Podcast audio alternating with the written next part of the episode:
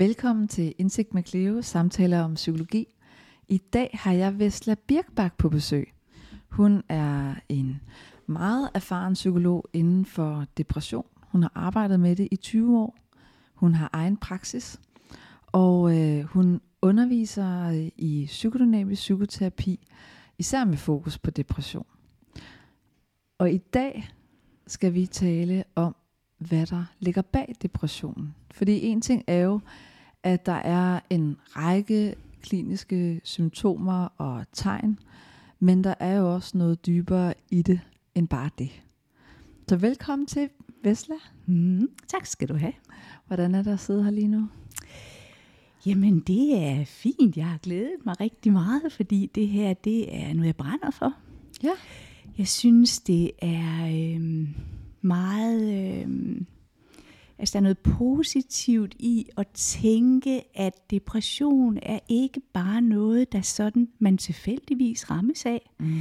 Nogle gange, så, så, så i sprogbrugen, så kunne man næsten tro, at det er sådan helt tilfældigt. Man kan høre folk sige, at jeg er løbet ind i en depression, eller ja.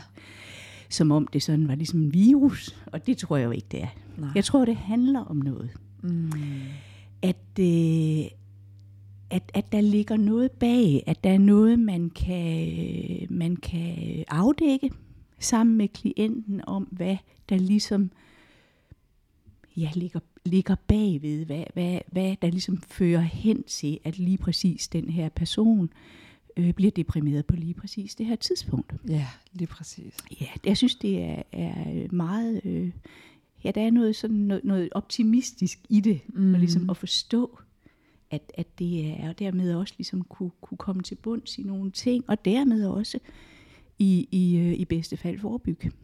Ja, og det synes jeg især er relevant for depression, fordi man netop oplever følelsen af at miste ejerskab.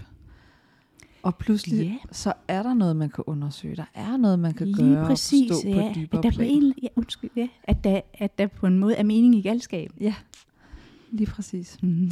Men jeg tænker på, om ikke vi lige skal komme ind på kendetegnene ved depression, fordi jo. så giver resten af podcasten rigtig meget mening. Yep. Øh, nogle af de centrale kendetegn, det er jo de, den der måde, man tænker om sig selv, når man mm. er deprimeret. Man har typisk nogle meget øh, selvkritiske, selvbebrejdende tanker. Man tvivler på sig selv. Jeg kan nok ikke klare det. Det kommer nok ikke til at gå godt. Bekymrede tanker. Det kan være tanker som, øh, øh, at man er ikke noget værd Mm. At man er et dårligt menneske, at man er en dårlig mor. Det er jo meget sådan, det er jo nogle meget centrale øh, kriterier for overhovedet ligesom at have en depression. Ja, og Men, der er også nogle, nogle meget rigide negative regler om sig selv, kan jeg høre. Lige præcis. Ja. Yep.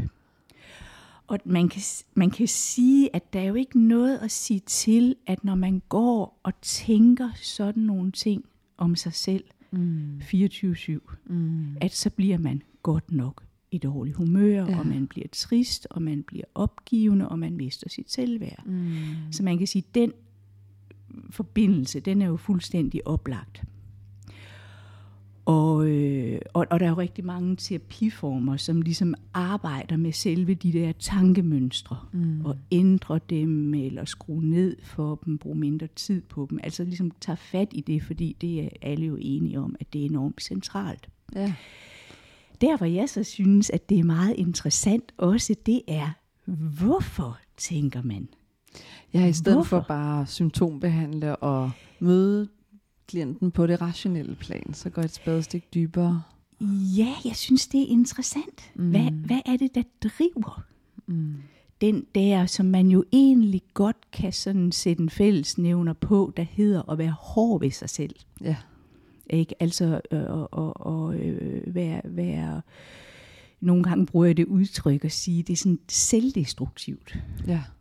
Øh, fordi man bliver jo selvfølgelig øh, øh, rigtig øh, skidt og, og, og øh, dårligt fungerende af at gå og tænke sådan nogle ting om sig selv.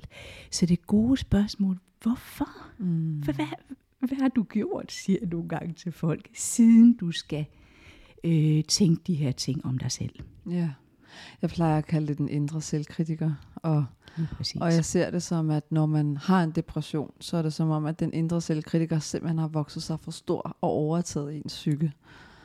Sådan er det der er lige præcis. størstedelen af tiden, fordi Det vi er har den jo alle præcis. sammen, men den er Yep. bare blevet for stor. Jep, Mm. lige præcis.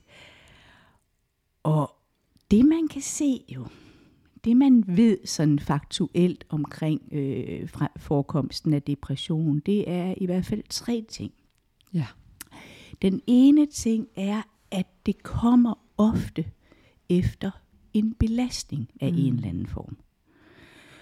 Øh, et eller andet, der, der, der er et, et brud, eller en skuffelse, eller en frustration, et eller andet. Øh, bøvl, på, stress på arbejde er jo også en belastning, eller skilsmisse, eller øh, ja, det kan så faktisk også komme efter glædelige begivenheder, som at få et barn, det vender jeg lige tilbage til, men at det kommer efter en eller anden form for, for noget, der har påvirket en psykisk. En naturlig livskrise, vil jeg kalde det. Nogle af dem kunne være, kunne være naturlige, ikke? og nogle Mm. er jo også øh, øh, ja, Traumer. bad luck, Ja. ja. Ja, kan man sige, at løbe ind i et eller andet øh, ubehageligt. Mm. Men det er den ene ting, det er, at, at, øh, at det kan man se, at det kommer ofte efter. Det man også ved, det er jo, at to mennesker, som er udsat for den samme ting, de reagerer forskelligt. Så det vil sige, at der er ikke sådan nogen entydig sammenhæng mellem, at når man er blevet skilt, så bliver man deprimeret, Mm. for eksempel. Eller når man har blevet fyret, så bliver man deprimeret. Så, så øh, øh, det kommer an på, hvem personen er. Det, det, er. det ved vi alle sammen. Og så ved vi en ting mere også, som er også interessant i den her sammenhæng, og det er, at når et menneske en gang har haft en depression, så vil de være mere i risiko for at få det igen. Ja. Det kan man simpelthen se. Ja, og tærsken bliver lavere og lavere, jo flere depressioner du får. Ja. Også. ja. Yep.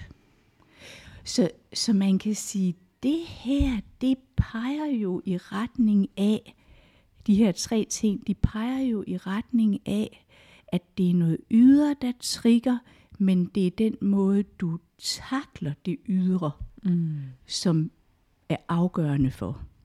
Altså psykisk takler, det er jo ikke sådan, Ja. men altså psykisk set takler, øh, hvad det er for nogle, nogle øh, dynamikker inde i personen selv, som øh, øh, går i gang, og hvad der så bliver enderesultatet, om det bliver øh, komme godt videre, eller det bliver noget depressivt. Mm. For eksempel.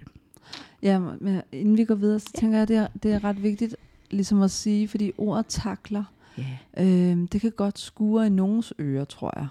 Fordi man kan tro, at det er noget, man selv kan bestemme rationelt. Øh, og det tænker jeg er vigtigt mm. at sige, fordi selvfølgelig er det ikke ens egen skyld, eller man har taklet en, No. en udfordring No. på en forkert måde. Det handler mindst lige så meget om ens personlighedstræk og ens opvækst og alle de mønstre, vi har indlært. Og det er jo faktisk også det, vi vil ind på. Fordi det er jo nogle helt automatiske mekanismer, om man tillader sig selv at reagere ud af, eller man kommer til at tage det hele ind. Ja. Super godt, du siger det. Ja. Vigtig, vigtig pointe. At det her, det er ikke bevidste mm. processer. Og, og det er jo det, der gør det øh, altså på en måde lidt bøvlet jo.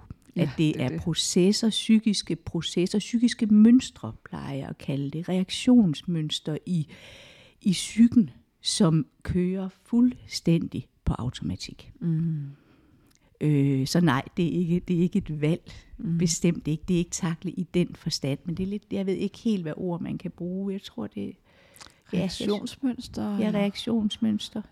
Ja. Automatiske, Ja. ja. ubevidste, psykiske reaktionsmønstre. Præcis, præcis. Fordi Ja. vi har det, det bevidste plan på overfladen, og så har vi alt det ubevidste, vores tilknytningsmønstre, alt det, vi ikke selv tænker over, men bare gør. Lige præcis. Mm. Mm. Og som faktisk bestemmer rigtig meget. Yes. Måske Ja. mere, eller i hvert fald lige så meget, Ja. som det vi bestemmer over. Præcis. Ja, Vi tror, vi er så moderne og bevidste. ja det er rigtigt. Ja. Jeg kan huske, vi snakkede øh, under vores forberedelse om blandede følelser. De her undertrykte, tabuiserede følelser. Kan du fortælle mm. lidt om, hvordan det kan udmønte sig i en depression? Mm. Eller hvad blandede følelser egentlig er for en størrelse? Ja, altså man kan sige, når vi går rundt i verden og, og øh, passer vores liv og er i vores parforhold og passer vores arbejde, så får vi jo hele tiden følelser. Mm. Øh, vi kan få, få glade følelser, tilfredse følelser, hvis det går sådan nogenlunde, som det skal, og, og øh, folk de er søde ved os, og øh, gør, hvad vi forventer, og verden giver os det, vi gerne vil have. Mm. Men, øh, Sådan men er det sjældent. hvad siger du? Sådan er det sjældent. Sådan er det sjældent øh, ret lang tid ad gangen. Ja. Der er masser, hvis man tænker på det, så er der jo faktisk masser, masser, masser af situationer, hvor man bliver en lille bitte smule frustreret. Mm. Ikke? Altså, jeg blev en lille smule frustreret over, at jeg skal sidde så tæt på den mikrofon, Ja. for at det her det kan fungere. Og det må jeg selvfølgelig acceptere, fordi det er ligesom sådan, at det er teknisk. Men jeg ville hellere, at jeg ikke skulle. Mm. Bare som et eksempel Ja. på en lille bitte frustration. Mm. Ikke? Blev en vældig frustreret over, at, at der ikke var noget toilet på den café, hvor jeg drak en kop kaffe her i morges, fordi mm. det havde jeg brug for. Mm. Og jeg bliver frustreret på min mand på daglig basis med småting jo. Mm. Og øh, pointen er, at det, det er en del af livet Ja. at have de her også lille smule negative følelser. Mm. Øh, man kan kalde det frustration, man kan kalde det, at man bliver en lille smule utilfreds med noget, man kan kalde det, at, at man øh, øh, bliver irriteret, og, øh, og faktisk, hvis man tænker på det, så bunder de faktisk alle sammen i, i grundfølelsen vrede. Ja. Ja.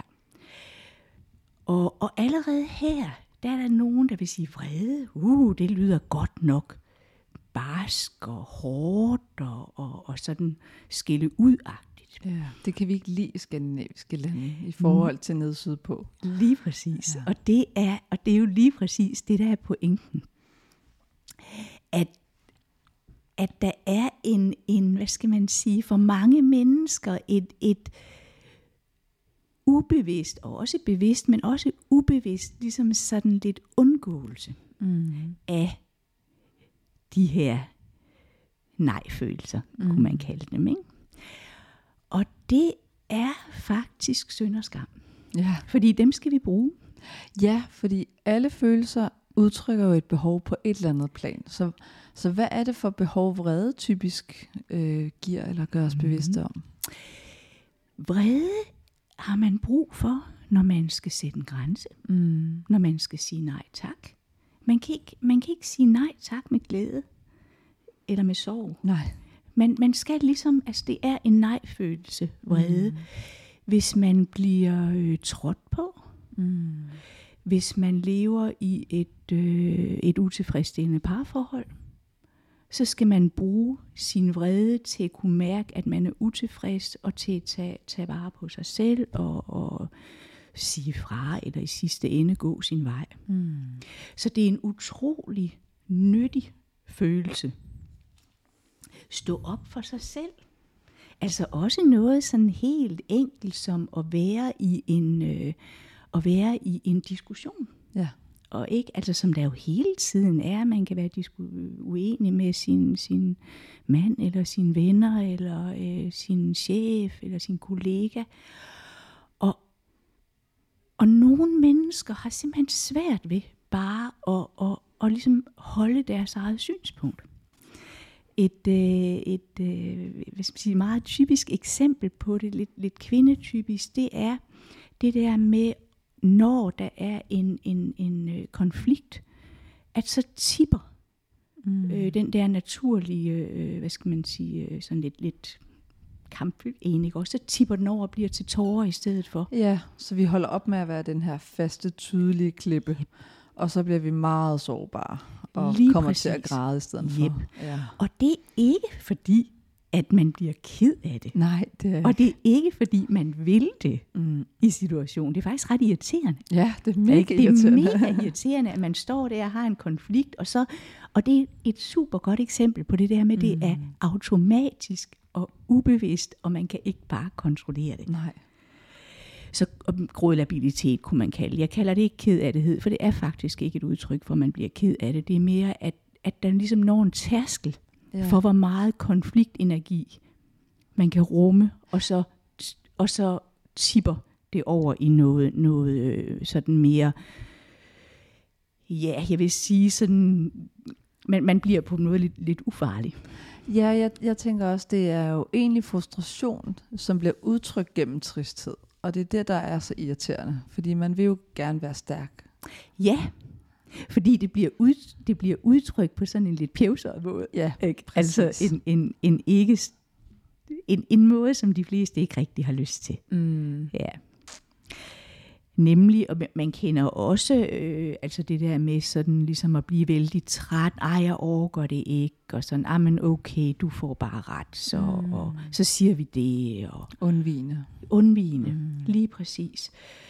Så, så man kan sige, på, på hverdagsbasis, der er det der lidt undgåelse af den her powerfulde følelse, vrede, kommer til udtryk som sådan, ja, men det er egentlig det, man vil kalde konfliktskyhed Ja, i alle afskygninger. Ja. Og, øhm, øhm, og hvis det så ligesom det samme mønster bliver mere Mm. udbredt og også kommer til at indeholde selvkritikken, ja. så er det, vi, vi, vi ligesom kan få det depressive. Men, men mønstret er noget det samme. Ja, fordi at hvis det ikke bliver udtrykt, den her frustration.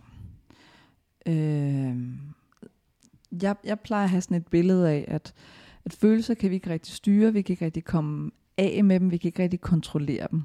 Så når det ikke bliver udtrykt, eller vi bare ikke mærker dem, vi kan jo godt mærke følelser og regulere dem, uden nødvendigvis at reagere automatisk på det. Ikke? Øh, men hvis vi ikke gør det, og hvis vi lægger låg på, så svarer det lidt til, at der er en, en gryde med kogende vand, og så putter vi et, et damptryk låg på. Det gør jo ikke, at temperaturen falder, eller boblerne holder op med at være der, men det gør, at trykket stiger. Og når det så gælder depression, og vi ikke får det vendt ud af, mm. men vender det ind af, at trykket stiger, så er det ligesom, forestiller jeg mig, en kemisk reaktion, hvor det i stedet bliver til depression i stedet for. Eller det bliver overvældende. Ja. Jeg ved ikke, om det er Ja. et særligt godt billede. Ja, altså jeg tænker det på den måde, at, at det, det føles, øh, altså ho, hos mennesker, der har de her depressive mønstre, Mm. der er der en automat ubehag ved at vende negative følelser udad. Ja. Men de er der jo, som Ja, ja, du ganske rigtigt siger. De forsvinder ikke. Det føles, øh, det føles øh, forkert. Mm. Det føles skræmmende. Farligt. Det har jeg ikke lov til. Farligt lige mm. præcis. Og der, der, der har vi sådan ligesom altså en angstagtigt inde mm. i, i systemet. Og derfor går det indad mm. i stedet for. Mm. Så man kan sige, egentlig hører frustrationen til udad, men ender med at gå indad, fordi mm. så bliver jeg mindre farlig. Ja. Så, så behøves jeg ikke at have skyldfølelse over og, og øh, øh, være vred på, Ja. på, på nogen, fordi det er jo det, der sådan ligesom er, er, er den bagvedliggende tanke, at, at det er øh, tidlige mønstre, som, mm. som har etableret det der øh, Jeg må endelig ikke blive forladt, eller hvad vil den anden Ja. sige eller gøre? Ja, at det er en op, lige præcis en idé om, at det er strafbart. Mm. Det er farligt, det er altså i bund og grund, så handler det jo om, at når et barn på 1, 2, 3 år på samme tid bliver vred på sine forældre, og også jo elsker og er dybt afhængig af sine mm. forældre, så føles vreden som en trussel mod relationen. Ja. Og det er det mest skræmmende af alt for et barn på 1, 2, 3, 4, 5 år. Mm. Det er, at relationen er truet. Ja, fordi de har brug for relation for at overleve. Selvfølgelig, og, og det ligger dybt, ja. altså som, som en, hvad skal man sige, en, en, øh, en viden ja, i børn. Gudskelov. Så, ja, ja, er mm. præcis. Så, så, øh, øh, så, så det er det, der ligesom er baggrunden. Mm. Den her takling af den angst, som det vækker, at relationen føles truet. Mm. Mm. Ja. Ja, hvad, hvad er det typisk for øh, udviklingshistorier, vi har med øh, fra da vi er børn, der gør, at vi at nogen har mere tendens til at øh, mm. pege vreden ind af som selvbebrejdelser mm. end andre? Mm. Som jeg ser det med de der mange, mange kliniske eksempler, jeg har, har haft i årenes løb, så er der et, øh, der er ligesom et kontinuum ja.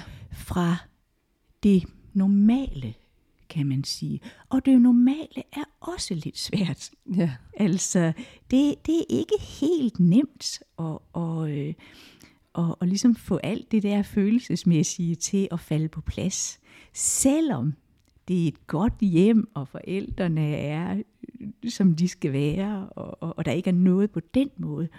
Og der har jeg nemlig et meget godt eksempel, og det er, øh, det er søskende jalousi. Ja. Altså, når, når, øh, når en toårig får en, en, en lille søster, så er der godt nok blandede følelser. Mm. Yep. Måske er der faktisk flere negative, end der er positive i første omgang. Og selvom forældrene er forstående og ikke straffer og støttende og gør alt, hvad de kan, så er det alligevel hårdt for den toårige. Klart, fordi den toårige har stadigvæk behov for en tilknytning og ja. hjælp til en masse ting. Ja, mm. så, så den toårige mister noget. Mm. Der er en konflikt, altså mm. uanset hvor søde forældrene er og alt muligt, så er der en konflikt, den toårige må give afkald på noget. Yeah. Mister noget.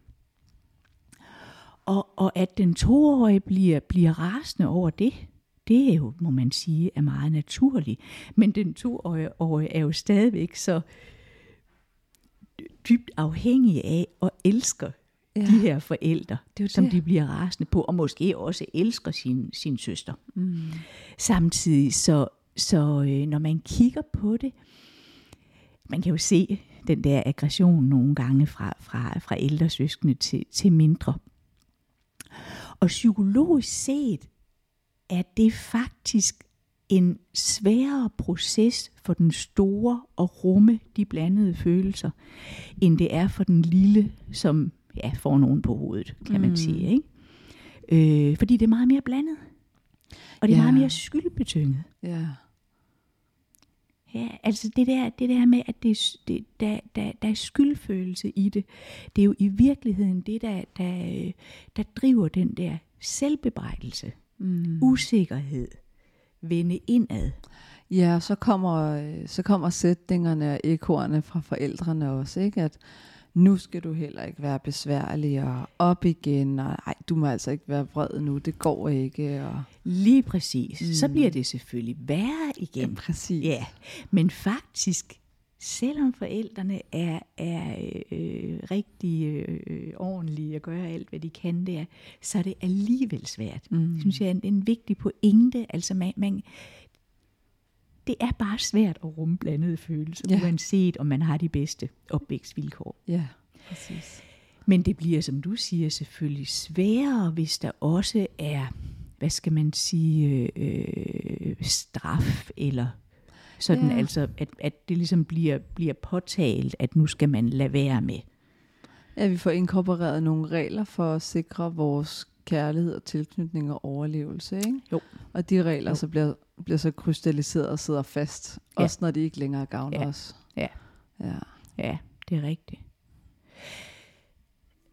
Et eksempel øh, eller en, en situation, som også gør det sværere, og som jo heller ikke, altså det er bare vilkår nogle gange. Øh, nogle mennesker vokser jo op med, med søskende, som har øh, handicap Ja. af forskellige slags.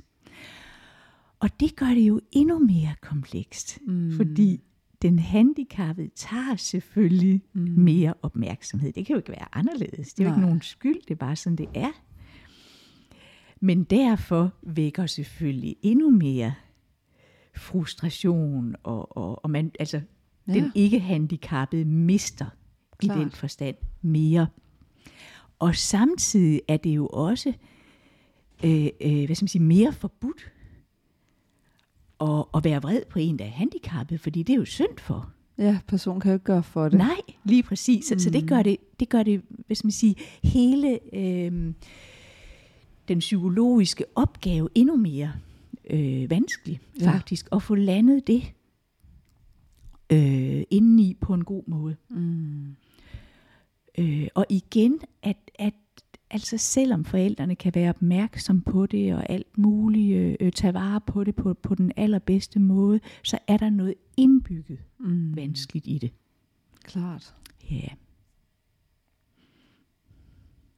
Ja, fordi de, de, de blandede følelser bare bliver, bliver mega stærke. Medfølelse og, og irritation og, og jo også øh, godt, det ikke er mig, der er handicappet. Ja, Altså, men på den måde vil man jo ikke bytte. Vel? Altså, øh, Ja, og det er jo, alle de ting er jo ting, som vil, øh, vil give endnu mindre opmærksomhed, hvis det blev udtrykt. Hvis man var ekstra besværlig eller ekstra vred, ikke? Jo. Altså, så ved barnet ubevidst godt, at det er farligt, fordi jeg kan risikere at miste endnu mere fra Ja. mine forældre. Ja. Ikke? Ja. Og, det, og det er jo netop her, vi, vi udvikler evnen i de her øh, 2 til 8-9 år. Ikke? Evnen til at mærke og få evalueret og reguleret følelserne. hmm, Så, så hvis Ja. vi har nogle bump på vejen, så er det klart, at hmm, så er vi også nogen, der har lært at overleve og pakke dem ind. hmm, Især vrede. hmm. Mm. Nemlig, fordi den indeholder vrede, indeholder, i, i, altså i, sådan i, gru, i bund og grund har den jo potentiale til noget destruktivt. Ja. Og det kan føles vældig skræmmende, Mm. når, når man når, når det er rettet mennesker, som man, man har brug for. Mm. Men det er jo lige præcis det, du siger der. Det er jo, det er jo lige præcis det med de der automatiske reaktionsmønstre i vores psyke, mm. når vi så står senere hen Mm. med følelser, som bliver aktiveret som altså i stort og småt, ikke? Ja. men selvfølgelig særligt, når der sker noget, noget, noget voldsomt i vores liv, at så går mønstrene i gang. ja. Man kan også Præcis. sige det jo på en måde, altså vores personlighed, ikke? I, altså de der sådan automatiske reaktioner i, i, øh, i psyken og i, i nervesystemet. Vores sårbarheder, som kan være meget Mhm. forskellige. Ikke? Jo. Mm. Det er nemlig rigtigt. Ja. Og man kan sige, det der, altså baggrunden kan være fra helt normal med bare, jamen der er en pris for at have søskende. Ja. Ikke? Men der var det er jo også en gave. Og så nu eksemplet med, med, når det bliver endnu mere komplekst med, med søskende med handicap, og til at, at der foregår ting i hjemmet, som er altså virkelig mere øh, ødelæggende, eller mere, mm. altså præger de der automatmønstre på en, øh, på, på, på en virkelig øh, hård måde. Ja. Og der tænker jeg på, på øh, nogen er desværre vokset op med, med forældre, som faktisk eksplicit lægger ansvaret for deres eget velbefindende over på børnene. ja. Se, nu Det har du gjort mor ked af Lige det. præcis. Ja. Ja, Lige præcis. Øh, en deprimeret mor, som sådan, åh nej, det kan jeg ikke, og, og øh, nu, nu får jeg det dårligt, og nu får jeg hovedpine, nu må jeg gå og, og, mm. og lægge mig, fordi du har været øh, for meget. Ja. Ikke? Altså som eksplicit udtrykker det. Og så kan man sige, så den der skyldfølelse, der kan være der i forvejen, at den bliver jo så endnu mere får ja. endnu mere øh, øh, næring. Og der er også en, en rollebytning her, ikke? fordi pludselig så skal barnet være den voksne, der passer på moren. Ja. Og som skal have antennerne ude for ikke at sove moren, eller ja. ikke træde forkert. Øh, og derved kommer man jo til at tilsidesætte sine egne følelser og tænde sine antenner og være ja. rettet opmærksomheden ja. mod den anden. Ikke? Jo. Og så holder man jo automatisk op med at mærke sig selv, fordi det vil være farligt. Nemlig mm. igen, fordi at bevare relationen ja. vil altid have første prioritet. Lige præcis. Ja. Mm. Uanset hvor meget man skal gøre vold på sig selv, kan ja. man sige. Ikke? Og igen, det er jo ikke bevidste processer, men intuitivt vil, vil børn altid bevare relationen og, og lade det være det vigtigste. Og så tænker jeg også, at Udover at der kan være relationelle omsorgsvigt, så tror jeg, det er min egen teori, at, at øh, passiv fysiske omsorgssvigt, for eksempel som et meget rodet hjem, eller at man ikke øh, bliver vasket, hvis man er lille, ikke? man ikke kommer i bad for rent tøj på, hvis man ikke får madpakke med i skolen, og forældrene er ikke mentalt til stede. Ikke? de er mentalt fraværende. Så tror jeg også, det kan danne en, en grundstemning øh, fremadrettet om, at jeg er ikke noget værd. Eller mm. øh, jeg er mindre værd end alle mm. andre, fordi mm. jeg mm. skal bare passe ind og passe mig mm. selv. Mm. Det tror jeg også kan have en stor betydning. Mm. Altså, fordi vi må ikke glemme, at der både kan være de, de psykisk aktive omsorgsvigt, som vi lige sad og talte om, ikke? og så er det de de psykisk passive, og de fysisk passive, og de fysisk aktive. Altså det er jo fysisk mm. vold, ikke? Mm. Og jeg tænker, at, at alle former for omsorgsvigt kan have den her effekt på netop emotionsregulering, som vi sidder og taler om. Mm. Det her med at, at komme til at vende meget berettigede følelser indad, yep. som så er med til at fremme en overlevelse af den sociale kontakt i barndommen, men som senere i livet kan give store problemer. Ja. Fuldstændig enig. Mm. Og der kan man jo også se sammenhængen, fordi med, med, med det du fortæller forældre, der ikke passer deres forældrejob, kan ja. man sige, der er det jo dem, der ikke slår til. Ja, det er det. Okay. Og hvad ender det ud med? Det ender ud med, barnet tænker, Præcis. jeg slår ikke til. Det er dem, der er noget i vejen med. Mm. Og barnet ender ud med en tanke om, det er mig, mm. der er noget i vejen med. Så, så, og det er jo selvfølgelig, eller det, det, det er jo fordi, at, at i den der afhængighed af forældrene, der er det ufattelig skræmmende at erkende, at jeg har nogle forældre, der ikke passer på mig. Ja, eller mor elsker mig ikke. Ja. Den er altså også tung. Det er lige farlig. præcis, at, at, at jeg er prisgivet nogle forældre, som, øh, som ikke øh, tager vare på mig, som ikke passer på mig. Mm. Det er så skræmmende, og det er faktisk mindre skræmmende at tænke, der er nok noget i vejen med mig, fordi ja. det giver en oplevelse af, at man har, måske, hvis nu man så blev lidt bedre barn, ja. ikke, det giver sådan lidt håb på en måde. Ja, og en forklaring. Ja, altså, lige præcis. Øh, at at øh, øh, en forklaring og lidt håb om, hvis jeg nu så bliver mm. et andet slags barn, så mm. kunne det være, at, at min mor eller min far, begge to, mm. øh, øh, bliver bedre forældre. Ja. Så, så hvad skal man sige, så sådan psykologisk set, der, der, der giver det mening på den måde. Mm. Ja.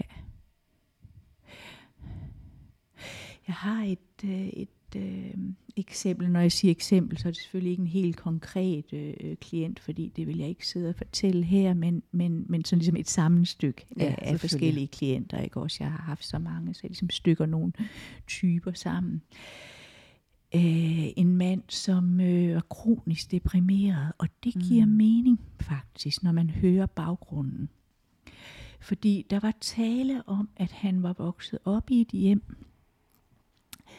hvor faren var meget sådan impulsiv og, og øh, sådan ja lidt, lidt, lidt ja og lidt, lidt sådan aggressiv og man mm. vidste aldrig rigtigt og urimelig sådan ja. Autoritær på sådan en træls måde. Man skulle træde varsomt, kan jeg Man fornemme. skulle træde varsomt. Mm.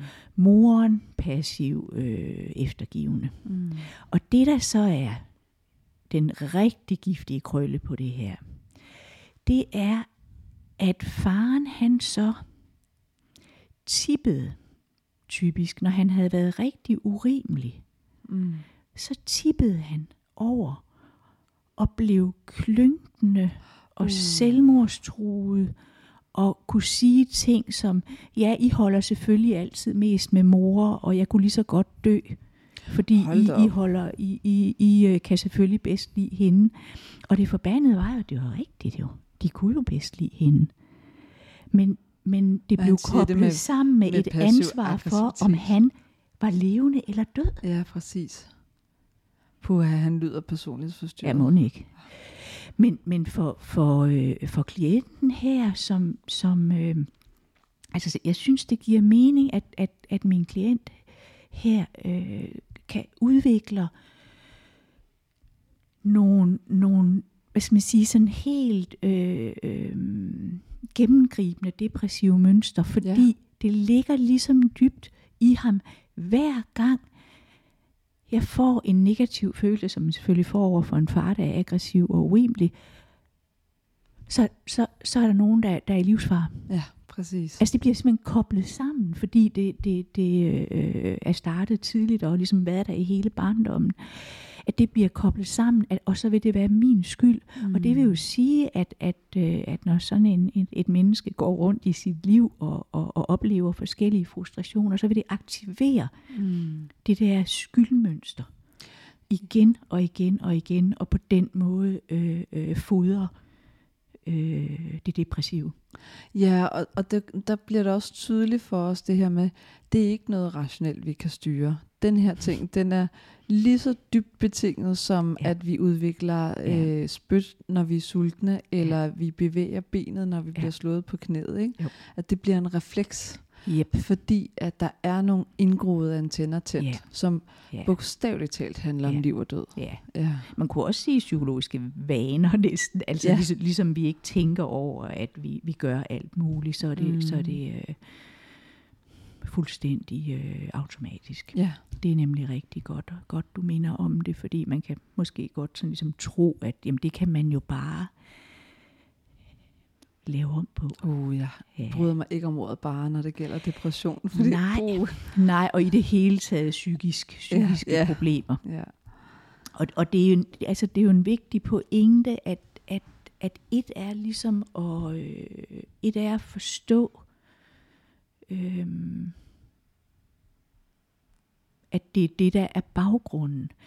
Men det får jo ikke mønstret til at ændre sig. Det er, faktisk en vigtig det. pointe. Ja. Øh, for, fordi forstå, det er, jo, det er jo sådan med hovedet, og det kan man godt se, og det er bestemt en vigtig del også at forstå, mm. Gud, jamen det har den baggrund, og norm, det er derfor. Så, så føler man sig selvfølgelig også lidt mere normal, kan man sige, mm. ikke? at man ligesom har reageret på noget, der var unormalt. Ja, man får lidt mere empati. Ja, Mm. lige præcis. Øhm, men den anden del af det er jo det at, at øh, også at få fat i de følelser, Ja. som er forbudte. Og, Og det kan man sige, det er jo der, dynamisk terapi er lidt, lidt anderledes end, Mm. end sådan lidt mere redskabsorienteret, mm. som, som bliver mere på, på tankeplanet. Ikke? Også Ja, få på fat i. problemløsning også. Ja. Ja. Ja, lige Altså, præcis. Nu arbejder jeg med ACT, Acceptance and Commitment Therapy, Mm. og det handler netop om øh, ikke at fikse. Og det er Ja. jo mega udfordrende, når det Ja. gælder følelser, ikke? Fordi lige så snart vi begynder at problemløse og årsagsforklare for meget, jamen så sidder vi jo netop fast i følelsen igen, som vi ikke mærker, men som vi prøver at analysere os øh, Mm. frem til at komme væk fra. Ja. Ikke? Og, øh, og jeg havde en supervisor, der sagde, jamen, det vi får ud af at kende årsagen til sygdommen, det er, at vi kender årsagen til sygdommen. Men det skaber jo ikke anderledes adfærd. Det skaber ikke nye erfaringer. Det skaber ikke en, en forandret bevidsthed om sig selv mere end det. Og så kan vi sidde fast med en årsagsforklaring, som hvis vi identificeres for meget med den, gør, at vi giver os selv lov til at bruge som undskyldning for at sidde fast. Og der skal vi jo netop gå en stor bue udenom. Fordi er der, er der noget, der kan gøre, at vi sidder fast i livet, så er det emmervæk depression. ja. Ja.